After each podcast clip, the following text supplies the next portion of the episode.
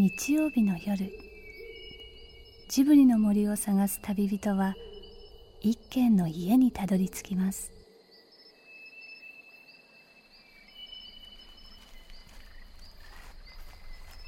ジブリの森のラジオの川のほとり、そこに立つレンガの家はスタジオジブリ鈴木敏夫さんの隠れ家です。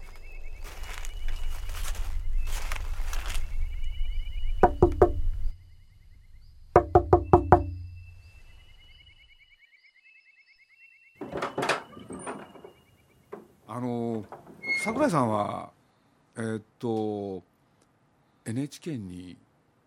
いらっしゃったんですか？今もいるんです。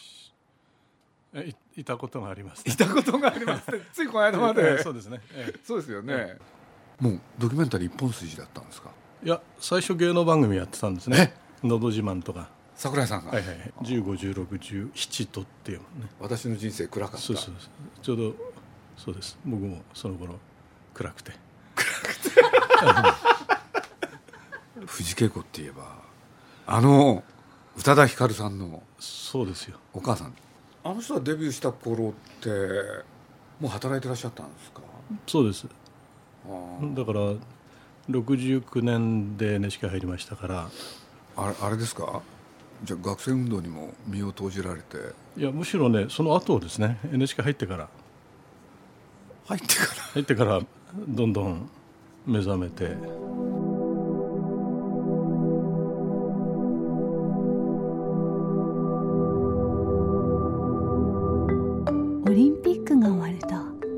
なんだかちょっと虚しい気持ちになりませんか？日本人選手のメダルに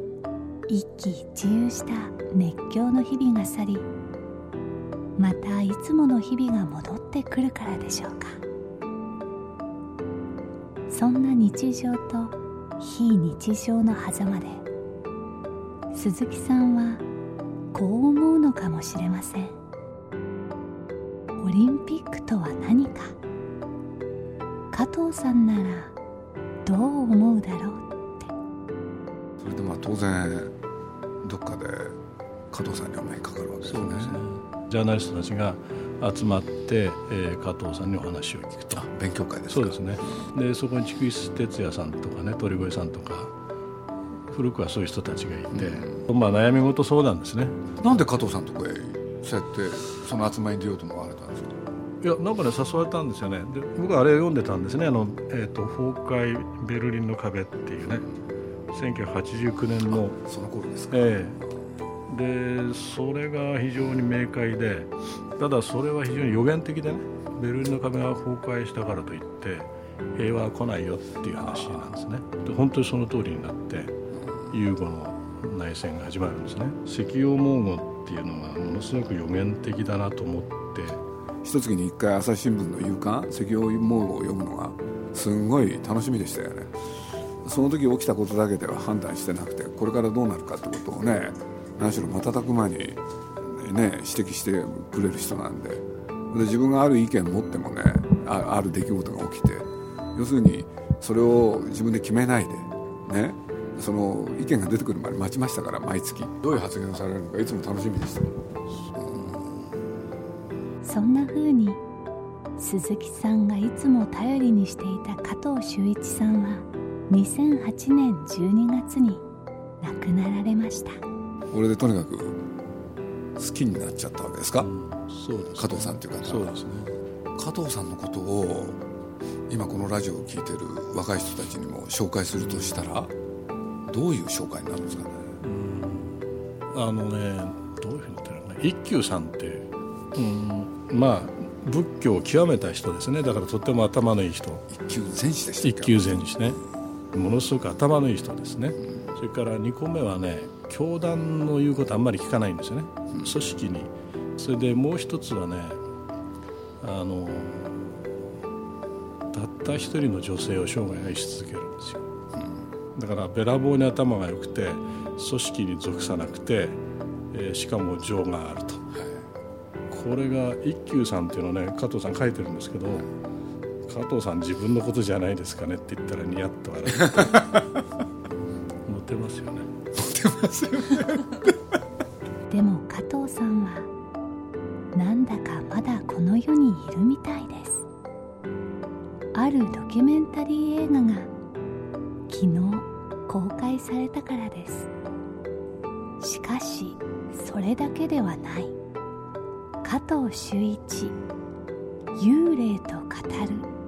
というタイトルの映画です。本当は森鴎外はご自分と同じような、えー、人ですよね、うん、それについて書くというのは本当は最後の仕事で、書かなければならない時期とこれが重なってるんですよね、うん、で加藤さんやっぱりそっちのは大事じゃないでしょうかと、うん、鴎外とかね。そしたらね、加藤さんはいや僕は幽霊が好きなんだって言ったわけですね、うん、今夜恋愛で加藤周一の不思議な魅力を語っているのはこの映画のプロデューサー櫻井仁さんね。まあ、これ本読んでいただくと分かるんだけどね、あのその心とかですよ、うん、中田勲が加藤さんのことを尊敬してたから、だからその場でものを言えないといけないんで、あらかじめレポートを書いてこれでそれをどうしようかって本人が悩んでたんですもんで、僕としてはですね、見せちゃえばいいじゃないですかってそれで全部吸収されちゃう。いやこれでね、そこにはある種の批判が書いてあったんですけれど、ここに書いてあることに大体は賛成だなっておっしゃるんですよ。いやまるで高橋さんがね書生のようで、なんかすごい良かったですよ普段人のねあまり良くない人ですけどその時だけは感じ良かったもんね高橋さん先生の前にっていう感じでした。そして高畑さんとの対談も収録されている加藤さんの本「日本その心と形」を出版したジブリ出版部の田井ゆかりさんです。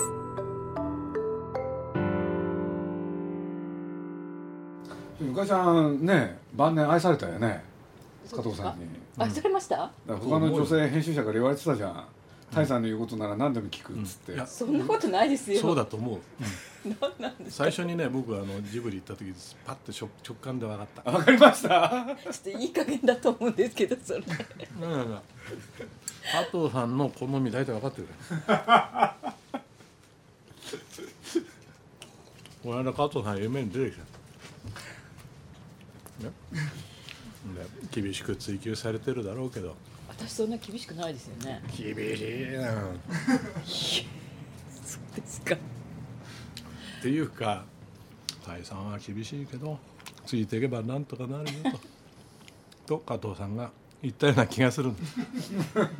でもしかしそれだけではないけどねとかなんか言って言っちゃったかもしれないんだな。でも一回出てきたよね、間違いなく。これは毎日このこと考えてるからですよ、意識の中に。その幽霊と語るっていうのは、うん、なんで面白いと思ったのか。幽霊と語るっていうのはどういう、だ加藤さん霊媒なんですね、一種のね、はあ、あの呼び出すんですね、いた子っていうかね、うん、かなりいた子ですけどね、うん、そのあの人がその誰かについて語ると、まあ幽霊との対話っていうのがねあんまり真面目な響きがないんですよね、うん、だけど本当はすごく真面目で、その加藤さんも例え話は一種の開逆精神もあるけれどユーモアもあるけれど、まあユーモアを使う時って結構本気でね、なんか言いたい時なので、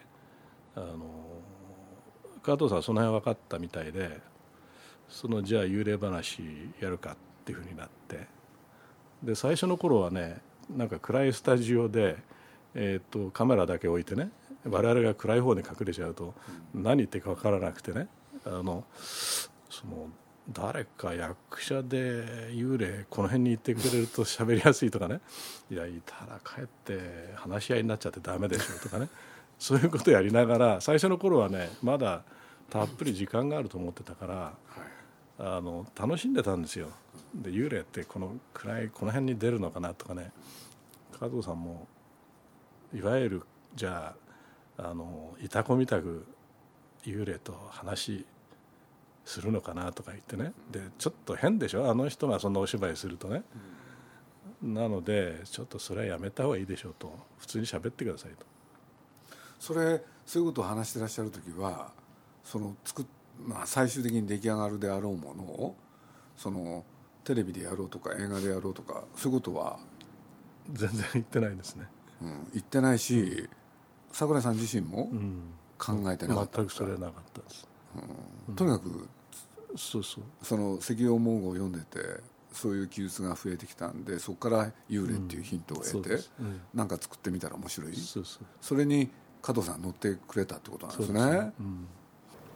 あでもさ無限能の世界でねそれね、はいはい、全くね複式無限能ってやつね、うん、旅の坊さんがやってきて一夜の宿を貸してくれって言うんですね。でその主人公の、まあ、あばら屋に住んでるおじいさんがなんか物言いたげでちょこちょこっと喋ってるうちにだんだんね自分が義経だったってことちょろっと言うわけ。それでだんだん興味を持つとねで市場が終わってそうすると次に本当は本当にあの義経の甲冑の姿で出てきちゃってねでまたこう消えていくんですね。でそれをその坊さんが旅の僧が見送っているのね。だからあれは坊さんの夢に出てきた亡霊なのか亡霊の中に登場した坊主なのかがよく分かんないんですよ。あれ胡蝶の、ね、夢っていうのねそれをかそれが最初ですよ、うん、で加藤さんもなんか幽霊話に入っていく時のきっかけはねずっと今日調べたらどこら辺から幽霊に行ったかっていうとね胡蝶の夢なんですよ。もしかすると自分は蝶の夢の中にて出てきる来ている登場人物に過ぎないんじゃないかっていうふうに思うっていう有名なね、うんということであの加藤さんはどんどんあなたと私は同じ夢の中の住住人ですねみたいなぐらいまで極端にその持ってっちゃうわけね。なんかねそうそうだから加藤さんの夢の中に僕らがいるのか加藤さん自体が今度はまあ幽霊になりになっちゃったからその加藤さんの幽霊の夢の中の人と僕らが会ってるわけだから撮ってる時はそうじゃないんですよね。加藤さんがリアルだったんだけど今度は今度逆になるかもしれない。 そ, そ, その次なんだっつったら自分だって向こう行くんじゃないかっていうねまあ当てどなくなそういうことは予定してたわけではないんだけれど加藤さんの方がね時々自分で言うんですよね。自分の方が先幽霊になっちゃうかもなとかね言うわけですよ。でまあまあとか言いながらねそうかなとか思いながらじゃあその時ははちじゅうご、ろくぐらいですか加藤さんが。そうですねろくぐらい、うん、そうですねはちじゅうろくぐらい、ね、だからもう僕は少しもうお体の方はね悪かったんじゃないかなと思いますけどね、うん、歩き方がちょっとあの、えー、ゆっくりになったりね途中で休んだりっていうことが多くなったからあの以前とは少し違ってましたねすでにね。なので割と長くね今回あの自分が加藤さんの目の前にいるようなね感じになるべくしてそれをお伝えした方がいいかなっていう。テレビだともっと切り刻んじゃうんですよね。だけどそれだ、まあ、それは時間の制約なんですけどもやっぱりこう体感してもらうっていうか一種の霊媒だから長い時間じっとあの顔の前にいるとね僕もあのインタビューするときにあの顔の前に一日いるとねやっぱりなんか頭についちゃってで大体その話してるとどんどんどんどん前のめりになってきてね、うん、あのおでこが近づいてくるとねなんかねすごいこう恐怖感じゃないんだけどねもうちょっと近づいちゃうとどういうことになっちゃうんだろうなっていうぐらいねぐわーっと乗り出してくるんですよね。でそれはむしろ直接加藤さんと向き合ってる時に近いしばらくこうなんていうんだろう、うん、くっついちゃうんですよね。あのねつまりね加藤さんとつまり僕ら年に よん,ご 回ですよね、はい、会うって言ってもねやっぱり忙しいからでやっぱりそれは至福の時間なんですよ、はいみんなそうだと思う、ねうん、だからきゅうじゅっぷんとかね、うん、まあ大体そのぐらいとすればね、えー、加藤さんと僕はよっかかんねろくじかんかけるよんいたんですよ。うらやましいですね。つまりねにじゅうよじかん、はい、そうするとねもうザーッとこうあのなんていうか脳波がその洗脳ですねブレインウォッシュでね、加藤さんはね、加藤さんが考えてるんじゃないの、加藤さんの頭脳がね脳髄がこの辺にボコッと出てきてそれが考えてるんですよですかね。なんかね、僕には his, his brain thinks、ね、脳がでもう my brain receive なんでね、レシーブ受け取るのみ、そうそうオンリー、ね、そうするとね、もうみっかかんぐらいねあの喋り方になっちゃうんですよ、はあ、家で、うん、物事にはみっつある必ずみっつなんですよね。そのいちっていうところまでは言えるんだけどねでにとさんが出てくる、出てこないだから全部は分かんないまでもね、まあ、僕らも撮ってて分かんないわけですけども、えー、僕も何回も何回も見て今回本当にだんだんだんだん良くなってきて、そしたらいろんなところで泣けたり笑えたり、今回の映画の中でも、うんね、源実朝なんていうと、うん、鎌倉幕府がどうしたとかね、普通で言うとそういうことしか思わないわけだけれど、うん、その作ってた歌「へえ」っていう実朝っていう人がなんか近づいてきたんですよね。実朝っていうのは、まあ、源実朝はだいさん代将軍で鎌倉時代の、まあ、結局文人ですから、まあ、将軍さんには向いてなくて殺されちゃうわけですよね。でそれ自分もその殺されるのは分かっていて、その死が切迫している時にあのたくさん歌を作ったわけですよね。でそれは加藤さんの中にすごくあって、えー、戦争中いつ死ぬかもしれないっていうね、その切迫感の中で実朝の近海集についてね、近海和歌集について書いているので、だからなんかち違う観点から、うん、そうやって見ていく。僕はそうまた突然、うん、話がねポツンポツンなんだけれど、うん、そういえば加藤さんからある時突然ね、あの エヌエイチケー もっつって言い出したことがあって、うん、何かなと思ったらね、あの春画をね扱えるようになるといいななんて言い出して、うんうん、これ何かなと思ったら、要するに春画っていうのは当時書けば売れるから、うん、売れたんだから、うんね、そのことによって何が起きたかっつったら多色刷り、うん、でそれによっていわゆる版画の技術、まあ、印刷だけれどどれだけ、ねうん、進展を見せたのか、うん、そう、そういうところに光が当てればね春画の意味も違ってくるだろうと、うん、と同時にそこに書かれたものの面白さ、うんで大体あんなものはね相当ねいい加減に書いてあるやつが多いわけで、うん、で中には何しろ誇張が多いから、うん、面白いものなんだとなんてことをね、うん、でもその何ていうんですか多色刷りの印刷のところに目をつける、うん、そういうのは非常に面白かったですけどね、うんうん、そうやって言われて、うん、慌てて春画の本買ってきてそう言われてみるとそうかななんて思ったりして、うん、広いですよね。だから科学者の目っていうのかな、そうですよね、うん、あの技術とかね、うん、そういうことですね。やっぱりお医者さんですね、うん、文学とかなんかについての定義っていうかね、で日本でいうとあの、えー、新井白石だとか、うん、広いですよね。 い, いわゆる作家じゃないんですね、うん、である文体と質を持っている文章を文学っていうふうに、うんまあ、定義するわけですよね。とにかくそれを膨大に集めてこうもう一回こう整理するっていうね、まあ、僕もあの自分の関わった映画でいうと「蛍の墓」っていうのを作った時にお手紙を添えてお送りしたんですよね、ビデオを。そしたら全く音沙汰がなくて、ところが暮れの石陽猛虎の中でいきなり今年を振り返るっていうのがあって、で一ついちばんめがペレストロイカである、でにばんめが高畑勲監督の蛍の墓であるっていうのは、これはびっくりしましたね、うん、その書いていただいたのが、まあ、それこそ高畑なんかが一番いいとしてたその節子っていうよんさいの女の子で、この女の子よんさいの女の子っていうのはこんなに可愛いんだってことをね高畑は一生懸命やってたわけで、うん、そうするとちゃんとそこに言及してくれたんですよね、うんうんう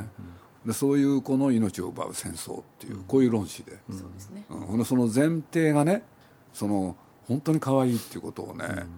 きちんと書いてもらったんで、うん、これはもう、うんね、僕も嬉しかったし、もちろん高畑がすごい喜んだですよね、うんうん、子供の死はとても不快だっていうね言い方をしてますよね、はい、で僕は多分その今の蛍の墓のその子供のことがあの幾分こうエコーしてると思っていてね、確かにあのホタルのところもそうですね。だからあの笑顔とかね、それからまあ一人の子供の目に涙が浮かんでるうちは世界は幸福になれないっていうのは、まあなんかカラマゾフかななんかの言葉であって、多分いろんなことがあって加藤さんの中にやっぱりそういうこうたった一人とかね、なんかたった一つのことでもないがしろにしないっていうか、たった一人のねちっぽけな人間でも意味を与えるっていうね、居場所が分かんないし、でそれは確かにそうなんですよね。あの今の時代は全くそうで、自分がどこにいるか分からないわけですよ。で加藤さんだって多分ずっとそうだったと思うんでね。だからとにかくなんか片方に偏ることは大抵あんまり良くないと、ヨーロッパがいいって言ってみたりね、日本がいいって言ってみたり、それはどっちにしても幼稚かつ愚劣だっていう。高さんのこの文章がうまいですよね。これこの映画では生と死などさまざまな対比が話題となるが、そこに悲願と志願の対比はなく、あるのは生きているもの、加藤さんと幽霊、対話さえできる死者の対比だと、うん、加藤氏に幽霊と語らせようとしたのはおそらく映画制作者の企みだが、この対比は夢幻能の無限能のように無限能のように優れて今ここ的であり、それにやすやすと乗る加藤秀一氏は一見あるほど西洋的でありながら、同時に日本人の一人であることの自覚がはっきりあったのだと思うと、うん、これうまいね、うんうん、あとね文化の相対化っていうこともね優れたプロです。加藤さんは決して日本文化にしないしといって全然冷たくないですよね。そうですよね。あの辺がねやっぱり普通はねだいたいヨーロッパ行ったらこっちの方がいいやってなるんだけど、でまあねなんか日本の文化嫌いになったり、それから逆にねナショナリストになっちゃったり、どっちかが多いんだけど、だからやっぱ雑種文化とか。こういうふうに言ったんですよ。マルセイユから船に乗るじゃないと、ね、でインドに来るとそこに洋館があるんだけど、これはイギリス人が建てたイギリスの建物だと。でベトナムに来るとビエトナムとか言うんだけどね、これはねベトナムに来るとフランス人で、神戸に来たら確かに洋館なんだけど何人が作ったんだろうこれはと、でこれは日本人だと、で洋館ってもう全然違うなっていう、なんか違う洋館だと、でまあ、ミクスチャーなんですよね。それでその足で京都に行くと、そうすると京都は純然たる日本の文化かっていうと、もうそこで答えが出ちゃって、それは中国と朝鮮と日本のミクスチャーでしょと。なるほど、それが雑種文化論かとか言って、で勝手な解釈であれごじゅうごねんですから、憲法改正が一番騒がしくなった時、ごじゅうごねん体制のね、あの時にやっぱり雑誌文化論を書いてるっていうのは、多分加藤さんの意識の中には憲法が押し付けだっていうことに対する、いや押し付けでいいんじゃないのと、いいものはっていうね、何も純粋化する必要ないという、どっかにやっぱり強い意志があるんじゃないですかね。あの限定しないんですよね。で自分の結論はそうだけれど、あの必ず寛容っていうのかな、相対化するっていうか、だからまあ悪い意味で言うとね、相対主義っていうのは何も決めないっていうことになるけど、しかし加藤さんの場合は最後は決断っていうね、そういう要素が残ってるから、そこに向かって、多分きゅう条の会もそうですね、あそこで決断されたんだと思いますね。あまりのことににせんよねんっていうのはあのイラクにみんなね行くって話があったから、あの頃非常に激しく発言するようになった。あのだから映画作り始めもちょっとその後ですよね。非常にこう活動的になったんですよ。したがってその書斎でいるというよりは、しかしそれだけではないと、メスネパトゥってこうフランス語で行くわけです。これがね、私はそのために今日半日使いましてですね、あの石用文語で何回出てくるかっての数えたんです。すごいな。そうね、にじゅうななかいかな。すごいな。出てくるんですよ。あせんきゅうひゃくはちじゅうよねんから、ね、にせんはちねんまでのところで、で後半が多いです。最近のがななかい、新しい価値とか価値の転換とか、だからしかしじゃないんですね。あのしかしって場合、前の話をこう覆すでしょ。そうではなくてね、足し算、加藤さんの中のしかしそれだけではないって言った後は緊張して読むとあのプラス、そうですね、うん、このタイトルのロゴなんですけれど、しかしそれだけではない、うん、これはあの加藤さんがね、直筆で書かれたいろんな文字を桜井さん自ら組み合わせて、そうしかしそ れ, ではそれだけではないとか言いながらね、こ れ, も こ, れこれだけでもないとか、ね、もうびっくりしたんですよ僕。私もいっぱいいろんな人に見てもらいましょう。はい、うん、お願いします。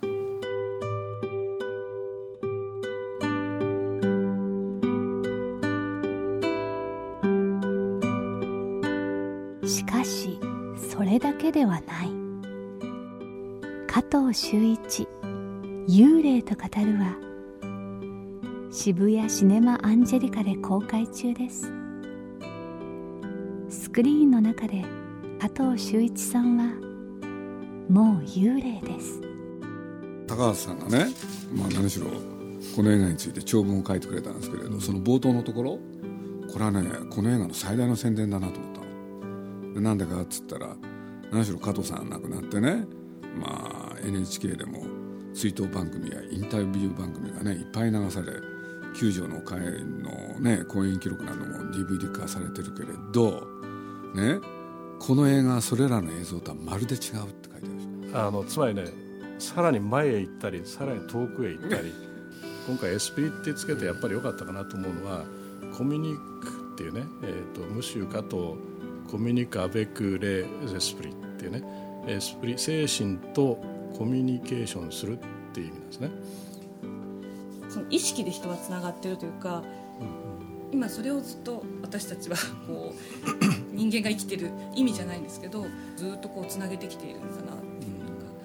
うん、なんか一種のだから精神のリレーっていうかな、駅伝とか見るじゃないですか。で駅伝ってそのあれ面白いんですよ。あのタッチする瞬間、あの走り込んでくる人はね、もう顔がもうぐしゃぐしゃなのね。でもう耐え耐えで最後来るでしょ。で次の人にタッチするじゃないですか。でタッチ受けた人はね、大体笑いながら走り出すのね。で相手の悲壮感を持って悲壮に走り出す人ってめったにいないね、うん、つまりさて自分からだって、そこからもう一回セットアップするわけね。でこう笑顔で走っていくのね、遅れてる人たちもですね、うん、そうだからバトンタッチなのね。だから多分映画とか映像ってなんかタッチできるゾーンがね、ある程度許容されてて、こう飛んでいくところをね、いろんなところにこう行きうる。だからあのゴールがないんですね。とにかくタッチすることが目的で、生きてるうちに伝えたいっていうね。そういう意味での切迫感、一種だからこの触る感じね、手触りっていうか、なんていうか消えちゃわないんですよ。鈴木敏夫のジブリ汗まみれ。今夜の出演はスタジオジブリ鈴木敏夫、田井ゆかり、伊平洋子、そして映像ドキュメント .com 代表桜井仁さんでした。不思議な時間が流れてるんですよね。時間が不思議。最後のとこなんかね、だから雲で終わるんだけど、あれ雲はこう動いてないのね。あれ中野君ってカメラマンが本当にいちねんぶりぐらいで加藤さんとこに会いに行って、僕らはしょっちゅう会ってたから、その変化の状態はあんまり気にしてなかった。あのだんだん衰えているなと思ったけど、とかあのカメラマンはあのもがりの森撮ったカメラマンなんですね。だから彼はすごい感性が良くて、いちねんぐらい間空いて行って、で彼の中で何かがこう動いたんですね、きっとね。それで帰りあのロケ車でね後でラッシュ見たら僕はそれ乗ってなかったんだけど、後ろでなんかみんな喋ってるの、その声が聞こえてる。カメラマン無言で膝に乗せてね、そのフロントグラスから空ずっと撮ってる、上野毛から渋谷まで全く動かないということで、彼は一言も喋ってない。でその雲の一つの雲だけ撮ってるから、周りの景色だけ動いてね、だんだんその加藤さんに見えてきたりなんかするんだけれど、あの彼のあの時の意識はここ側に自分が引っ張られてるんじゃないですかね。で聞いても覚えてないっていうの、あれなんで撮ったのって言ったら、うーんとか言って、知らないで撮ってるの、もうあれ以外ないんですよね、あの状態では。だから生々しく彼は感じたから、ああいう絵を撮ってたんですね。ここがすごいなと思って、カメラマンとしてね。加藤さん最後です。そうです、一番最後で、また来ますと言ったんだけれど、あのカメラマンは多分もう最後のカット撮ってますよね、うん、